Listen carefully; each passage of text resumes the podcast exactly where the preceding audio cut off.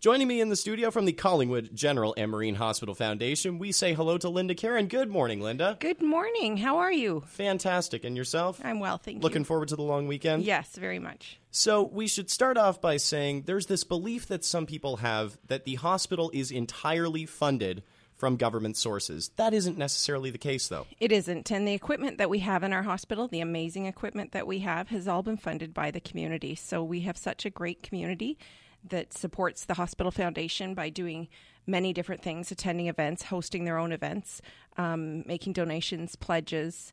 Uh, monthly gifts, and all of that money helps to pay for this great equipment. And that is where the Hospital Heroes program comes in. That's right. So we have some incredible people that have done things over the last month.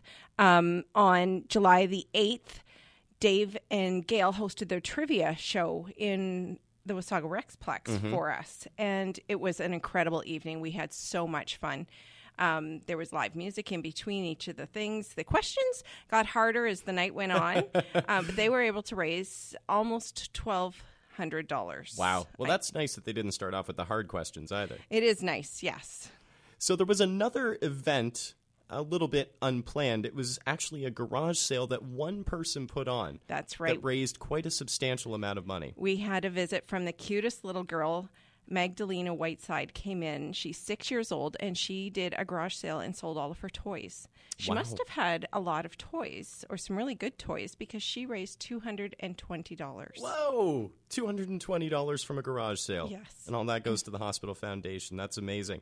Thank you to those hospital heroes for running events in the past. We have some to look forward to as well, starting with, of course, Aaron and Heather Garner's Backyard Collingwood Concert Series. It is still ongoing. They are incredible. They open up their home to have people come and they bo- organize and book all these um, artists to come to the house and entertain. You can bring some food and have a potluck um, and just sit back and enjoy the evening. So this one's on Thursday, August the 15th.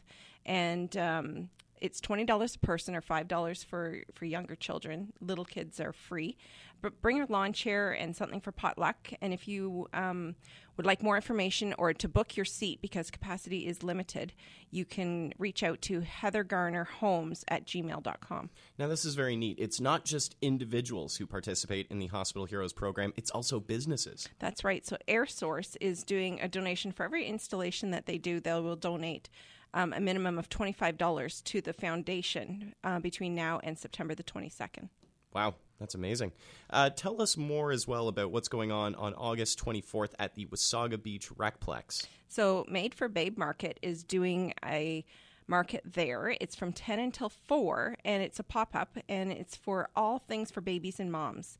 So, there's handmade bibs and matching outfits, and uh, bags, um, swag bags will be handed out to the first 25 shoppers, and there's complimentary coffee and tea and treats throughout the day, and the proceeds from this event will come to the foundation. That's the first ever made for Babe Market, and they're choosing to donate the proceeds to the Collingwood That's General right. Hospital Foundation. That's fantastic. Linda Caron, if people have more questions about the Hospital Foundation, or if they maybe want to talk to you about running an event of their own, where should they go? How can they get in touch with you? They can email us at events at collingwoodhospital.ca or they can phone us at 444 8645. From the Collingwood General and Marine Hospital Foundation, Linda Caron joins us in studio. Thank you so much, Linda. Thank you.